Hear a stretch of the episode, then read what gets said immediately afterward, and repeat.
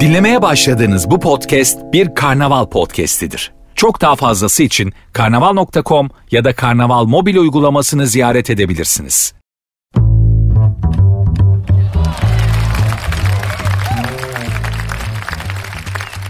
Hanımlar beyler herkese merhaba. Sert Ünsüz başladı. Ben Nuri. Programın Instagram ve Twitter adresi sert unsuz yazıp sonuna iki alt tire koyuyorsunuz. Benim Instagram adresim de Nuri Ozgul 2021. Kafadan şunları vereyim. Bu mevzu çıksın aradan. Abi mutlaka Instagram ve Twitter adreslerini ver. Sosyal medya önemli diyorlar.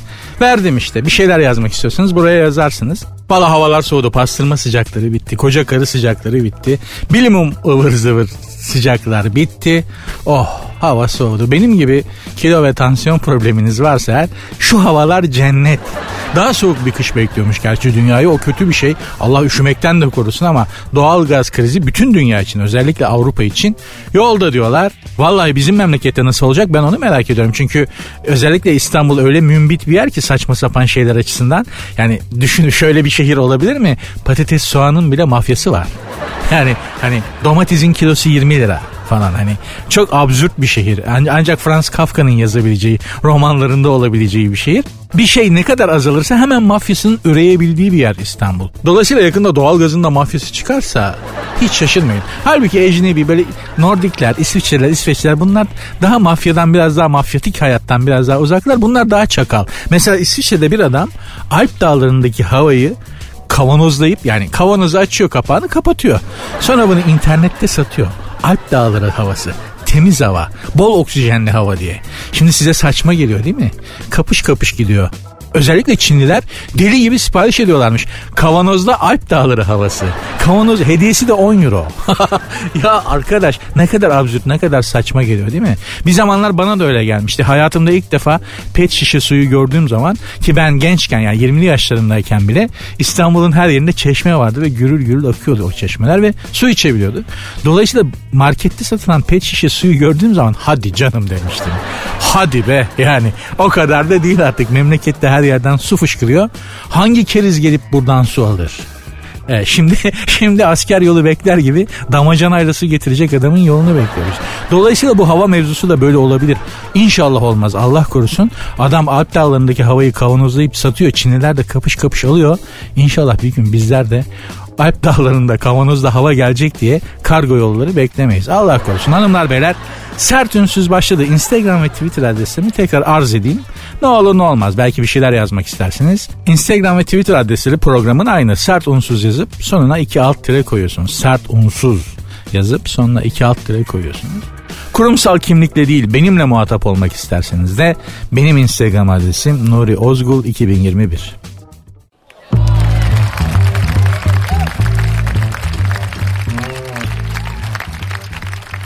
Sert ünsüz devam ediyor. Miray Daner Miray Daner diye bir hanımefendi vermiş.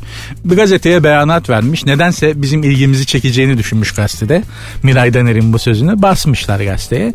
Hiç kötü randevum olmadı. Çünkü erkekten emin olmadan o randevuya gitmem demiş. Ne açıdan emin olmak? Erkek güvenilecek bir varlık değil ki. ya hedef belli ya erkekte. yani tabii ki emin ol. Çünkü hedefimiz belli, olayımız belli yani. Hani bir randevu kadın erkek ilişkisinde erkeğin olayı, hedefi, kitlendiği nokta, motivasyon noktası bellidir. Tabii ki emin olacaksın. Bilinmedik bir mevzu değil ki yani milyon yıllık mevzu. Erkeğin olayı bellidir. Hani güvenlik açısındansa GBT'sine mi bakıyorsun acaba? Miray buluşalım mı? Savcılıktan temiz kağıdın var mı? Var. Saat 3'te Kadıköy'de tiyatronun önünde buluşalım o zaman. bu mu ya? bu, bu mu? Ne yani Allah aşkına? Bu mu yani? Ne? Erkekte emin olmadan şey ne yapıyorsun yani? Kaç bir erkek kendini 10 sene 20 sene bile gizleyebilir. Öyle adamlar var ki hani böyle timsahlar ceylanlar su içmek için pınarın başına şey, derenin başına geldiğinde böyle bir karış mesafede sadece gözleri dışarıda erketeye yatıyorlar ya. Ceylan iyice sokulsun da fıp diye fırlayıp ceylanı suya çekeyim diye. Bir erkek bir ilişki söz konusu olduğu zaman 10 sene 20 sene bile öyle erkete de bekleyebilir. Yeter ki motivasyonu sağlam olsun. Motivasyonunun da ne olduğu belli. Miray Hanım devam etmiş durmamış. Erkekte özgüvene bakarım demiş. Özgüven en kafa karıştırıcı konu. Kimsede olmayan bir şeyi benden niye istiyorsun? Benden istemen çok yanlış. Özgüven mi bıraktın erkeklerde? Aa Miray. Yani Miray Hanım üzerinden bütün hanımlara söylüyorum. Erkeklerin özgüvenini erkeklerde özgüven mi bıraktınız hanımlar? Şimdi burada da kabahat biraz da sizin yani o kadar değişkensiniz ki yani tavırlarınız o kadar hızlı değişiyor ki adapte olamıyoruz. Adapte olamadığımız için de bir özgüvenimiz oluşamıyor. Özgüven deyince ben Doors grubunun toprağı bol olsun solisti Jim Morrison. Efsane Jim Morrison'dan başkasını tanımam. Babanın kadınlar konusunda özgüveni gerçekten çok yüksekmiş. Hanımlar üzerinde öyle bir etkisi varmış ki bir kalabalık toplulukta diyelim ki bir davette ya da bir partide bir eğlencede Jim Morrison salondan içeri girermiş. Salona şöyle bir bakarmış. Bir hanımefendiyi görürmüş ve yanına gidip seni seçtim. Hadi gidelim dermiş ve hanımla beraber çıkarmış. Şimdi böyle bir adam böyle bir etki yani şehir efsanesi değil bu anlattığım gerçek. Böyleymiş adam. Böyle bir etki bilmiyorum. Çok beklersin Miray. Ben böyle yapsam karakola çektirir beni kızcağız. Haklı olarak. Komiser ve polis arkadaşlar da kenara sen ne yapıyorsun lan kimi seçiyorsun diye. Değil mi? Kenara çekip kafana kafana çok affedersin. Yok şimdi karakollarda olmuyor öyle şeyler. Ama en azından karakola çektirirler yani adamı değil mi? Fakat Jim Morrison, Jim Morrison'ı karakola çektiren olmamış. Tam tersi hadi gidelim diye koluna girip gitmişler. Özgüven dediğin böyle bir şey. Eğer böyle davranabiliyorsan özgüvenlisin demektir. Yoksa böyle yolda yürürken kasılıyorsun. Ne bileyim bir Fatih Terim efendim ne bileyim bir şey hava bunlar özgüven değil bu başka bir şey. Yani Jim Morrison gibi davranabiliyorsan özgüvenlisin. Yoksa yolda kasıla kasıla yürüyorsun. Trisepsler, bisepsler gelişmiş. Gömlek dar, böyle alfa erkek gibi. Ne? Karşına daha alfa biri çıkar seni beta yapı verir. Özgüven başka bir şey. İnsana bence doğuştan gelen bir şey. Bizim buralarda da pek fazla olmayan bir şey. Zaten varsa da daha hissettikleri anda çocuk yaşta kafana vura vura o özgüveni senden alırlar. Seni sürüye katı verirler.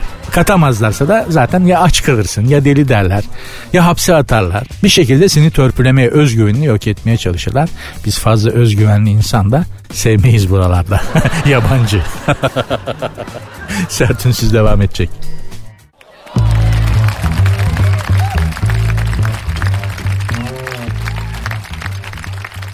Merve İldeniz hanımlar beyler bilenler bilir bilmeyenler de öğrensinler. Merve İldeniz bizim zamanımızın bir e, foto modeliydi.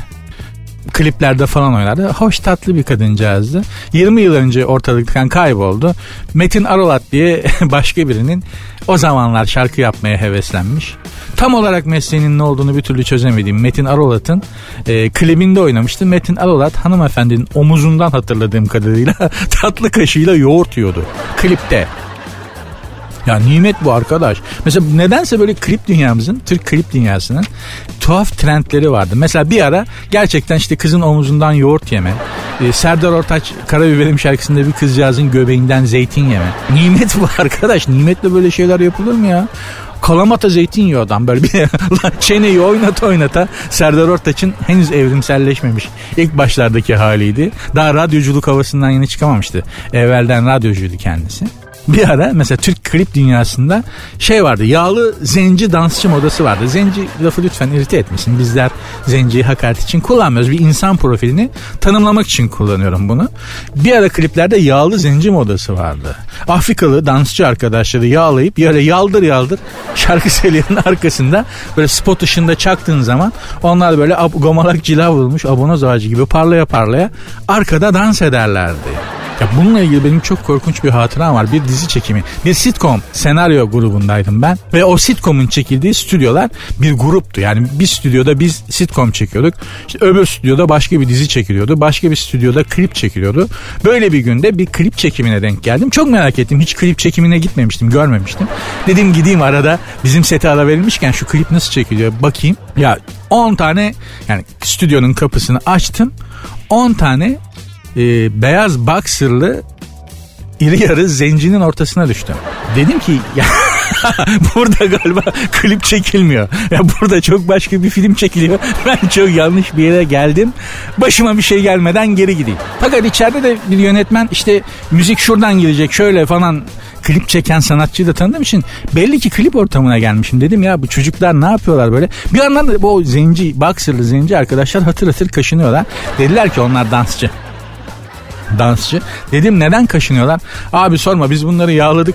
Ee, yönetmen yağlayın demiş. Zeytinyağıyla parlasınlar. Fakat e, şey e, yağ temin etmemişler o günde. Mutfaktan kullanılmış kızartma yağı bulmuşlar. Patates kızartılmış önce. Çocukları onunla yağlamışlar. Tabii ki kabartmış, alerji yapmış. Çocuklar hatır hatır kaşınıyorlardı. Bu bir arada klip zencisi dediğimiz bu zenci arkadaşlar çok modaydı. Sonra bunlara kıspet giydirirler o klipte. Dedim neden kıspet? Yani hani zenci arkadaşlara neden kısmet giydiriyorsunuz? Dediler ki bir zeytinyağı bir, bir zeytinyağı firması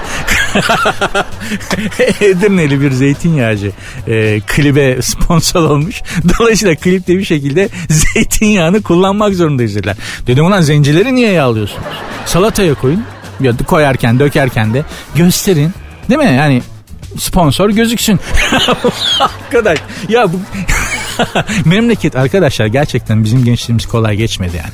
Biz buralardan geçip geldik bugünlere. Ha geldiğimiz günler çok parlak değil ama bizim geçtiğimiz günler de çok saçma sapandı. Özellikle o 80'ler denen yıllar saçmalığın daniskasıydı. Bakmayın şimdi 80'ler dizisi var. Ve o yıllardan zaman her şeyi affettiriyor. O yıllardan uzaklaştıkça size çok güzelmiş gibi geliyor. Hiç öyle bir şey değil. 80'ler de berbattı, 90'lar da berbattı. Berbat yıllardı Türkiye açısından yani. Çok saçma sapan günlerdi. Hiç böyle zamanın o geçmişin üzerine serpiştirdiği büyülü affettirici nostalji tozuna aldanmayın. Bu memleketin güzel günleri oldu ama tek tük oldu yani.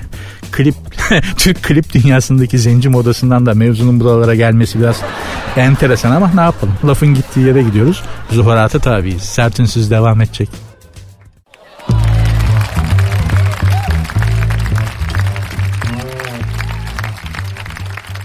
Sert ünsüz devam ediyor hanımlar beyler. İngiltere kraliçesi hastaneye kaldırılmış. Çok üzüldüm. 95 yaşında malum. Ne çok İngiltere kraliçesinden bahsediliyor değil mi bu programda? Yani hani kadını kendi öz evladı bile öz evladı Prens Charles bile bu kadar yad etmiyordur ya. Annesinden benim kadar bahsetmiyordur ama kadınla ilgili her gün İngiltere kraliçesi Elizabeth'le ilgili her gün gazetelerde haber var. Her gün 95 yaşında kadın rockstar gibi. İnanılmaz bir kadın ya. Müthiş. Gerçekten çok etkileniyorum bu halinden. Yani ben bu yaşta Süper FM gibi bir radyoda program yapıyorum. Onun kadar değilim yani. Bu yaşta 95 yaşında bir kadının bu kadar hala haber olması, etkileyici olması çok enteresan. Bütün dünya konuşuyor kadın. Allah hastaneye kaldırılmış kadıncağız. Ee, bir ama bir şey yokmuş. Olur ha. Bir serum taktırıp göndermişlerdir. Öyle bir şey var ya. Daha önce bahsettim bilmiyorum ya. Hastaneye gidiyorsunuz dönüyorsunuz soruyorlar ne oldu ya? Bir şey yokmuş ya iyiyim falan. E doktor ilaç verdim yok yok gerek ya bir serum taktırsaydım bari. ne demek lan serum taktırsaydım? ya arkadaş. Neyse kraliçeyi de yalnız şeye götürmüşler. Windsor şatosuna götürmüşler. İngiltere kraliçesinin ait olduğu hanedanın, büyük ailenin yaşadığı kale Windsor ailesi. Bunlar hanedan hanedan bu İngilizler. Windsor'lar işte bilmem neler yok şunlar bunlar. Tahtı hangisi ele geçirirse onun borusu ötüyor. Bu kraliçenin büyük atası Windsor dükü bir şekilde tahta çökmüş vaktiyle. O zamandan beridir de bunların elinden tahtı alan olmamış. Belki bir gün birileri çıkar düklerden müklerden biri İngiliz tahtına çökerse o kral olacak onun hanedanlığı sürecek gelecek. Şimdi burada Windsor hanedanlığı sürüyor. Teyzemi de yani teyzem dediğim İngiltere kraliçesinde hastaneden çıkartıp Windsor kalesini almışlar. Ama kale soğuk olur üşür kadıncağız. Ya hastanede kalsaydı hiç olmazsa üşümezdi ya. Çünkü kale soğuk olur. Kale bu her yanı taş. Da doğalgazda bağlatamamışlardır. Ya birçok çok deli fatura gelir. Düşünsene kale yani Bizde de öyle kale yok canına yandığımız. Size nasıl tarif etsem? Rumeli Hisarı'na en kaleye yakın hadi Anadolu Hisarı, Rumeli Hisarı falan diyelim. En yakın bunlar. Ya Rumeli Hisarı'na doğalgaz bağlattığını düşünsene. Van Kalesi'ne mesela. Ankara Kalesi'nde oturuyorsun. Ankaralısın. Ankaralılar olayı düşünsün. Ankara Kalesi'nde oturuyorsun. Doğalgaz bağlatmışsın. Her yer taş. Isıtmak için cavlatıyorsun. Gelecek doğalgaz faturasını düşünebiliyor musun? Kral kraliçe olmak da zor ya hakikaten yani. Bu kral kısmının en uyanığı benim bildiğim, benim gördüğüm Monaco kralı. Adam yani çok büyük esnaf hakikaten. Monaco'ya inşallah gitmişsiniz biliyorsunuzdur. Gitmeyenlere de gitmek nasip olur inşallah. Güzel bir yer. Bu Monaco kralı gerçekten çok esnaf adam. İçinde yaşadığı sarayı aynı zamanda müze yapmış. Kapıda 8 euro alıyor. İçeriye girenlere de sarayı gezdirtiyor. Kendisi bir tarafında yaşıyor sarayın. O tarafa pek geçemiyorsun. Diğer taraflarını 8 euro para alıp gezdiriyor sana. Kapıda kuyruk Monaco körfezine kadar 2 kilometre. Para basıyor herif. Başka bir numarası yok. Monaco dediğin yer zaten bizim Şişli Meydanı kadar bir yer. Bizim Şişli İstanbul Şişli Meydanı gibi bir yer. O kadar. Bir etkisi de yok herifin yani. Bu Monaco kralı dediğin adamın bizim Sarıyer Belediye Başkanı kadar bile etkisi yok. Ama adam hem kral hem de kapıda para basıyor. Çok büyük esnaf. Ha şöyle de diyebiliriz. Böyle kral mı olur arkadaş? Ha, kapıda 8 lirayı veren saraya girip çıkıyor. O nasıl krallık? O nasıl kraliyet ya? Olacak şey mi? Bu arada Marilyn Monroe vaktiyle Marilyn Monroe Monaco prensesi olacakmış. Jean Kelly diye çok güzel bir Hollywood yıldızı bir hanımefendi Monaco prensesi olmuştu. O da hoş kadın ama bir Marilyn Monroe değil. Dediğim gibi Marilyn Monroe olacakmış Monaco prensesi. Bu Monaco kuralı oğlunu evlendirmeye karar verince kız bakmışlar. Oğlu da demiş ki ben Marilyn Monroe'ya hastayım. Bunlar kızı araştırmışlar. İşler bir tek bizde mi böyle oluyor zannediyorsunuz? Bunlar kızı sormuşlar soruşturmuşlar. O kız size gelmez abi rahat kız demişler. Anası da demiş ki prense. Kraliyet ailesine bak. Anası da demiş ki prense. Oğlum bu kız bize gelmez. Adetleri adetlerimize benzemiyor. Rahat kız. Sen bu kızla yapamazsın. Ben sana daha düzgün bir kız bakayım demiş. Jean Kelly'yi almış. Jean Kelly de hakikaten Monaco'yu dünyaya tanıtan kadındı. Çok asil, çok duru bir güzelliği vardı. Ama arkadaş o Monaco prensi de hakikaten adam değilmiş kalıbının adamı değilmiş yani. Eğer çünkü bir erkeksen ve Marilyn Monroe ile evlenme ihtimalin varsa evlenirsin. Yani Marilyn Monroe bu daha zirvesi yok ki. Hakikaten o yani Marilyn Monroe ile evlenme ihtimalin olanağın var da evlenmiyorsan ben o adam erkek demem. Daha kimle evleneceksin bu oğlum? Daha kimle evleneceksin? Marilyn Monroe bu ya. Demek gerçekten Prens Charles'tan da daha önce bahsetmiştik. Prens Charles'ın e, prens olan çocuklarından da bahsetmiştik. Bunları çok eziyorlar demek ki. Bunlar ortaya bir karakter koyamıyor. Ana ben ille de Merlin'i isterim. Bana ya o kızı alırsın ya bu sarayın camını çerçevesini indiririm. Dememiş ya adam. Allah Allah. Bunlar da prens yani egemen yani efendi. Ama özgür değiller. Özgür Epiktetos'un da bir sözü vardır. Kendisini rahmetle anmak isterim. Büyük adam Epiktetos. Kendisinin efendisi olmayan hiç kimse özgür değildir der. Efendi olmak mı özgür olmak mı? Galiba ben özgür olmaktan yanayım. Efendi olup da özgür, yani egemen olup da özgür olmamanın bir numarası yok. Gidiyoruz görüyoruz sarayları. Hepsi çok lüks birer hapishane gibi. Allah düşürmesin. Allah kimseyi mapusa düşürmesin. Lüks ya da gerçek mapusluk zor sanat.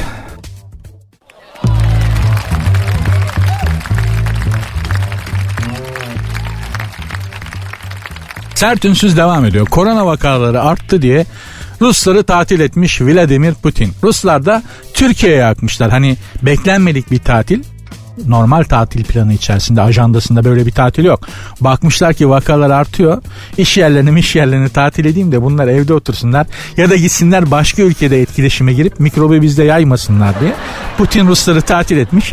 Ruslar da Ruslar da bize akıyorlar. Kışın iliğimiz kemiğimiz ısınsın bari bu hazır Rus kışından yırtalım diye.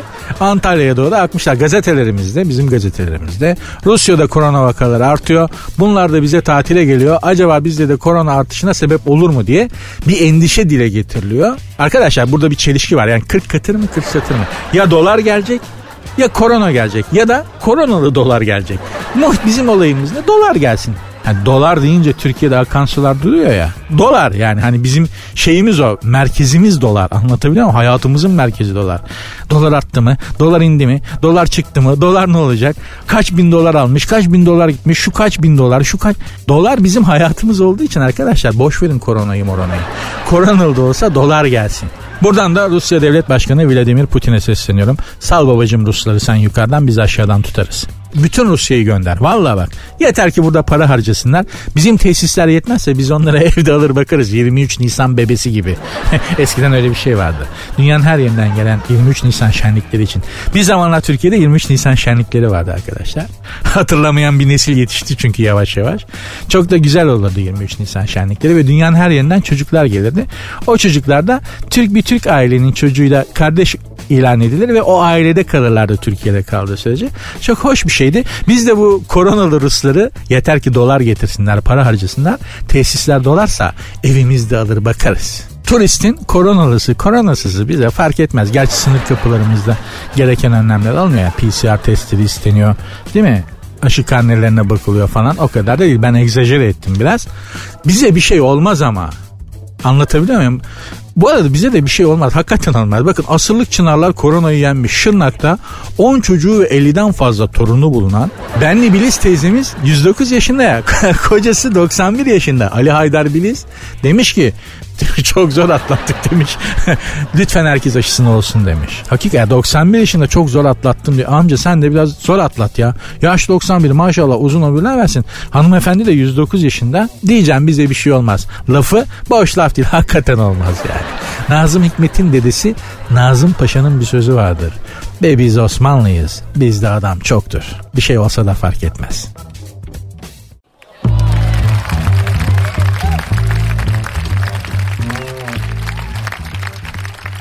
Sert ünsüz devam ediyor hanımlar beyler.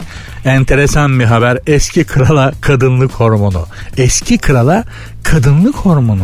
İspanya'nın eski kralı Juan Carlos'a e, libidosu çok yüksek olduğu için bunu dizginlemek için kadınlık hormonu verilmiş. Bunu da veren gizli servis. Adam o kadar uçana kaçana hani zıplıyor ki herkese yazıyor bu İspanya kralı Juan Carlos ve 83 yaşında 83 yaşında uçana kaçana yazdığı için gizli servis demiş ki ya biz bu adamı tutamıyoruz. Buna bir şey yapın. yani yani biz gizli servis bunu korumakla yükümlü adamlar olarak sırtımızı duvara vermekten adamı koruyamıyoruz. Dolayısıyla, dolayısıyla demiş bunu bir şey yapın. Buna bir çare bulun.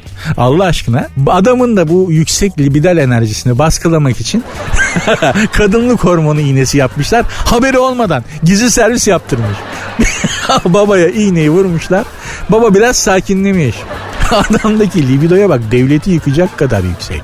Ne adamlar var ya. Ya gerçekten ancak kadınlık hormonu vererek sakinleştiriyorsun. Ya da böyle buna ancak hani o belgesellerde falan görüyoruz ya. İşte hasta filleri tedavi etmek için önce uyutmaları gerekiyor. Uzaktan mesela 3 tane tüfekle uyuşturucu ilaç atıp anca uyutuyorlar kocaman fili. Bu adamı anca öyle uzaktan bir de buna yakından da ilaç ver. Uzaktan tüfekle atacaksın ilacı. Çünkü yakına da girersen tehlike. Adamda libido o kadar yüksek ki Allah korusun. Tosun dedikleri bu işte. Üstelik 83 yaşında. Şimdi bu adamın 23 yaşındaki halini düşünebiliyor musunuz? Hilti. ya da konvansiyonel silah. Bu kral kısmının da huyu en kötü olanı, en pis olanı bu libidal manada İngiltere kralı 8. Henry'dir. Ya adam nasıl bir enerjikse, nasıl bir enerjiksine kadın uğruna aforoz edilmiş. Yani kadın uğruna aforoz edilmiş. Fakat erkek çocuğum olmuyor diyor. Bir yandan da sarayda ne kadar hizmetçi yani kadın varlık varsa hepsiyle alakadar. Onlardan da yılmış sıkılmış yeni bir kadın arıyor çevresinde e, İspanya prensesiyle evli. Kızı da boşamak istiyor. Yeni yeni kadınla evlenmek istiyor.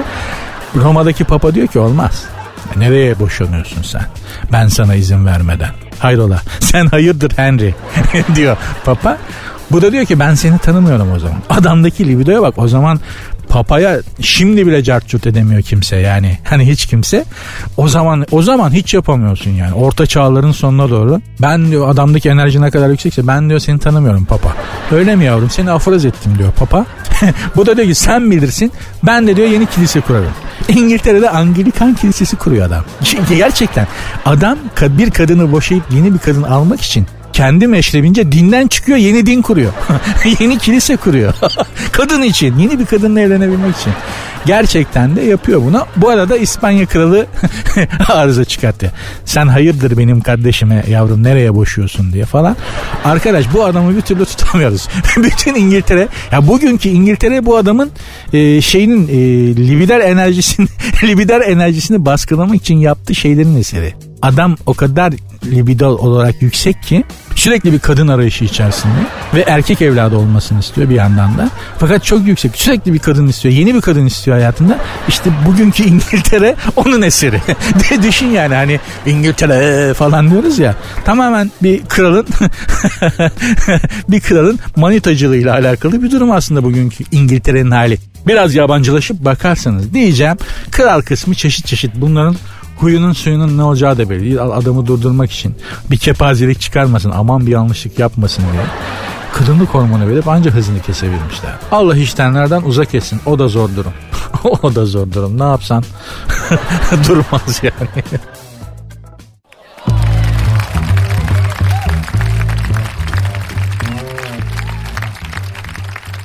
Sert Ünsüz devam ediyor. Programın Instagram ve Twitter adresini veriyorum. Sert Unsuz yazıp sonuna iki alt tere koyuyorsunuz. Instagram ve Twitter adresi aynı. Benim Instagram adresim de Nuri Ozgul 2021. Birleşmiş Milletler Gıda ve Tarım Örgütü'nün raporu Türkiye'nin Avrupa ülkeleri arasında en az kırmızı et ve deniz ürünleri tüketen ülke olduğunu ortaya koymuş. Birleşmiş Milletler Gıda ve Tarım Örgütü varmış Birleşmiş Milletler'in. Bütün Birleşmiş Milletler örgütleri gibi bu da beş para etmez ve bir işe yaramaz örgüt ama bir rapor yazmış. Bu rapora göre de Türkiye Avrupa'nın en az kırmızı et ve deniz ürünleri yiyen ülkesiymiş. Bunu da daha yeni mi fark ettiniz? A Birleşmiş Milletler. Aslında biz et yiyoruz da Birleşmiş Milletler'in gıda kodeksinde ve literatüründe dürüm dürüm diye bir şey olmadığı için onlar dürümü, tantuniyi mesela ne bileyim şırdanı görünce et olduklarına konduramamışlardır. Yoksa bizde et yeniyor. Ama dürüm olarak yiyoruz. Dürüme de kafası basmıyor bu ecnebilerin. Ya 70 senede döneri zor benimsediler. Dürüm, tantuni falan bunlara alışmaları için 200 yıl ister kafadan. Hele şırdan. Bak şırdanı daha biz bunlara göstermedik. Şırdanı bir görseler var ya. Bakın yeseler demiyorum. Görseler diyorum şırdanı şekil olarak. İngiliz, Fransız, İspanyol şırdanı sofrada görse Atlas Okyanusu'na atlayıp Amerika'ya doğru yüze yüze kaçarlar. Beyaz et tüketimi de azmış bizde. Buradan da Birleşmiş Milletler Genel Sekreterine sesleniyorum. Az değil arkadaşım. Sen kanat ızgara tavuk döner diye bir şey bilmiyorsun da ondan rapora geçmemiş o. Raporda dikkat çeken bir de detay daha var. Türkiye'de et tüketilmiyor ancak obezite hızla artıyor demişler. Türkiye Avrupa ülkeleri arasında en az kırmızı et ve deniz ürünleri tüketen ülke. Obez liginde ise bir numara. Bunun nasıl olduğuna kafaları basmamış çünkü obezite değil o gaz. Bağırsak fırınımızda biraz sorun olduğu için gaz oluyor bizim karnımızda. Ulus olarak yani kavim olarak üfürülmüş bir balon gibi şiş, şişiyoruz. Tuzlu yemeği sevdiğimiz için biraz da ödem var bir miktar. Biraz ev yoğurdu ve bol suyla atarız biz o şişliği aslında. Bağırsak fırlası gerçekten çok önemli. Bağırsak için biliyorsunuz düşünemeyen beyin derler. Özellikle vücudumuzdaki bakterilerin aşk hayatımız üzerinde müthiş bir etkisi varmış. Şimdi sizde bir bakteri grubu var düşünün kadınsınız ya da erkeksiniz. Vücudunuzda bir bakteri grubu var. Sevgilinizde de bir bakteri grubu var. Bunlar birbiriyle iyi anlaşırsa siz de iyi anlaşıyorsunuz. Bakterileriniz iyi anlaşamazsa sen de anlaşamıyorsun. İlişki bitiyor. Yani hani ilişkinin başlarında böyle bir garip oluyorsunuz ya evler birleştiği zaman ya da evlendiniz. Artık bir evin içerisinde yaşıyorsunuz. Böyle bir garip olunuyor ya bakteriden o. Anlaşamazsan ayrılırsın. O da bakteriden. Abi ne oldu ya yenge nerede? Ayrıldık ya yürümedi. Aa neden? Bilmem ya biraz şey bir kızdı. İşte o biraz şey bir kızdı dediğin bakterin uyuşmadı o yüzden farkında değilsin sen. Tamamen bilimsel konuşuyorum. Biliyoruz da konuşuyoruz bilmesek konuşmayız bunu. Bağırsaklarda faydalı bakteri diye bir şey var. Bunlar ne kadar çoksa hazım daha kolay sen de daha mutlusun. Ama bizdekiler bizim bağırsaktakiler genelde faydasız. Gastroenterolojik olarak sıkıntılı bir kavmiz biz. Yoksa obezite kim biz kim? Domatesin kilosu olmuş 20 lira. Hangi obeziteden bahsediyorsun lan sen? Serseriye bak. Birleşmiş Milletler'e diyorum yani. Ben hormonlu hamburger etini 30'umda yedim arkadaş. Nasıl obez olacağım? 3 kuşak geriden hormonlu etle beslenen Amerikalı gibi olabilme ihtimalim var mı? Onlar dünyayı yiyorlar. Yetim öksüz hakkı yiyorlar. Bütün dünyadan çalıyorlar da ondan. Zayıf hırsız olmaz. Hırsızın işkembesi illa şişer. Bizimkisi obezite değil kardeşim bizimkisi gaz. Bol miktarda evde yapılmış yoğurt, turşu falan yiyeceksin. Bağırsaktaki faydalı bakterileri arttıracaksın. Bunun da en düzgün, en sağlıklı yolu bu. Evde kendin yoğurt yapacaksın. Turşu kuracaksın. Onları tüketeceksin. Bağırsaktaki faydalı bakteriler en güzel böyle artar. Tavuk, tavuk döner yiyip obez olunur mu lan? Beyni sulanmış bu Birleşmiş Milletleri. Neyse rapora göre Türkiye'de yılda kişi başı ortalama 5 kilogram balık tüketiliyormuş. Zirvede ise 92 kilogramla İzlanda yer alıyormuş. İzlanda'nınki de fazlaymış arkadaş. Yılda 100 kilo et yiyorlarmış kişi başı. Ne yapıyorsunuz? İnsan mı yiyorsunuz? Ejderha mı yiyorsunuz arkadaş?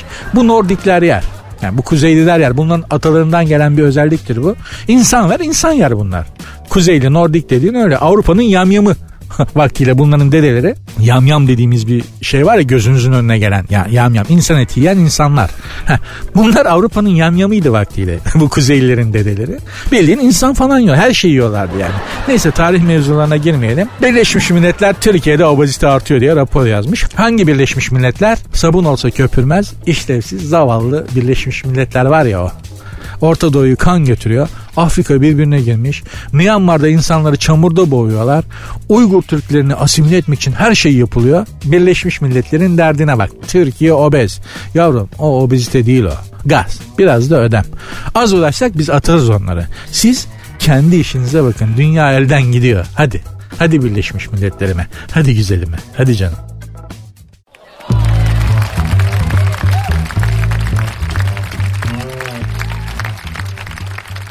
Şimdi size bir alkollü araç kullanma haberi okuyacağım hanımlar beyler. Sert ünsüz devam ediyor. Ben Nuri. Bir alkollü araç kullanma haberi okuyacağım. Kendim bir şey eklemeden. Alkollü araç derken ne? Araba alkollü değil. Kullanan beyinsiz alkollü. Haber şöyle yorumsuz ve ekleme çıkarma yapmadan okuyorum. Aksaray'da ters yolda giderken karşısından gelen otomobille kafa kafaya çarpışan ehliyetsiz sürücü 2.44 promil alkollü çıkınca çok mu içmişim diye polis memuruna sordu. Ayakta durmakta güçlük çeken sürücüye biraz fazla içmişsin diyen polis memuruna sürücü içerim ben diye cevap verdi.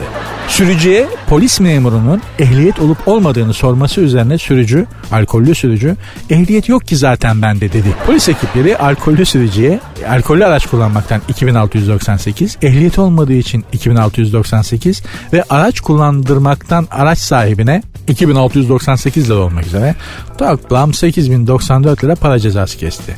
Ehliyetine 5 yıl süreyle yeniden el konulan alkollü sürücünün aracı da polis ekiplerince bağlanarak otoparka çekildi. Ya işte en çok bunu anlamıyorum ben. Arabayı niye bağlıyorsunuz arkadaş? Yani içen herifi bağlasanıza değil mi yani hani alkol alan araba değil ki o içen sorumsuz vicdansız beyinsiz adam içki içip direksiyona oturan, kafa jüt olup direksiyona oturanı söylüyorum yani. Hepsine söylüyorum. Bila istisna. Kafası bir dünya içip direksiyona oturanlara söylüyorum bunları. Onları bağlasan arabayı niye bağlıyorsun? Arabanın ne günahı var? Hep dikkat ediyorum. Sürücü alkolle çıktı araç bağlandı. Ya niye araç bağlanıyor? İçen sorumsuzu bağlayın. Para cezası falan bunlara işlemez. Bakınız. Bize en büyük ceza yani bir kavim olarak bize en büyük ceza nedir biliyor musunuz bence? Çalıştırmak. Şimdi bu adamı içeri atsan nam yapar. Mahpushane görmüş adamım diye hava bile atabilir dışarı çıkınca. Buna verebileceğin en büyük ceza şu. Giydireceksin turuncu tulumu. Boynuna işlediği suçu yazan bir ilan asacaksın böyle iple. Eline süpürgeyi vereceksin. Oturduğu sokağa, oturduğu sokağa süpürecek. Bir hafta her gün akşamına kadar. Vallahi billahi 8 bin liradan daha ağır hapse girmekten daha ağır bir ceza gelir bunlara. Oğuz Aral söylemişti. Gırgır çalışanlarına kızınca ne yapıyorsunuz diye. o da demişti ki bizim insanımıza en büyük ceza çalıştırmaktır. Alman disipliniyle çalıştırıyorum bunları. Daha büyük bir ceza olmuyor zaten onlar için demişti. O hesap alkol alıp kafa bir dünya direksiyona oturarak trafiğe çıkanların cinayete tam teşebbüsten yargılanmaları gerektiğini düşünüyorum. Bunun da özel hayatta müdahale kişisel tercih falan olmakla bir alakası olmadığını düşünüyorum. Bu konuda siz ne düşünüyorsunuz? Çok merak ediyorum. Lütfen bana yazar mısınız? Sert unsuz yazıp sonuna iki alt tere koyuyorsunuz. Hem Instagram hem Twitter için geçerli bu adres. Benim Instagram adresim de Nuri Ozgul 2021.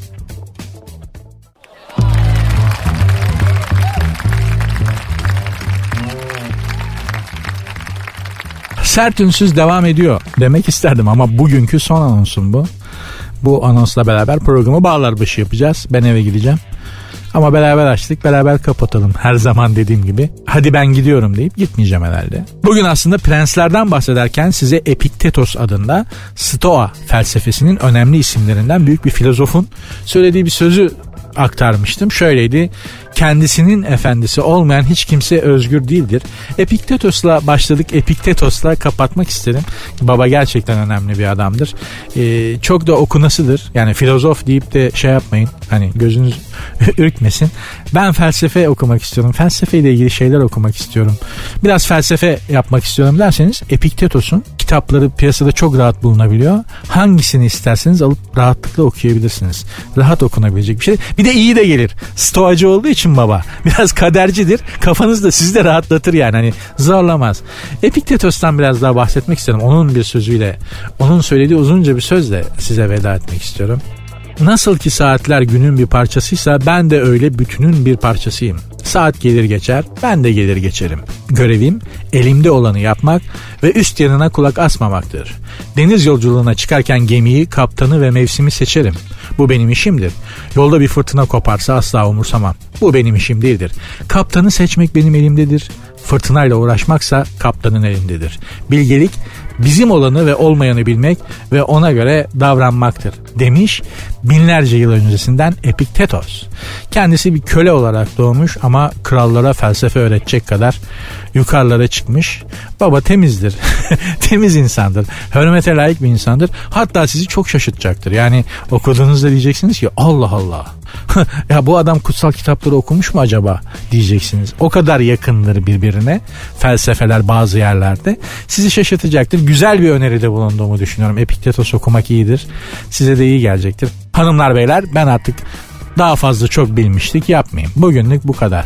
İnşallah sizleri kendi düşüncelerinizden, kendi dünyanızdan, kendi rutininizden çıkartıp biraz başka şeyler düşündürterek rehabilite edebilmişimdir. Bunu yapabildiysem de yemeğimi hak etmişim demektir. İnşallah yarın görüşürüz. Kendinize iyi bakın ve inşallah başınıza hep yarın görüşene kadar iyi şeyler gelir. Görüşmek üzere. Dinlemiş olduğunuz bu podcast bir karnaval podcastidir. Çok daha fazlası için karnaval.com ya da karnaval mobil uygulamasını ziyaret edebilirsiniz.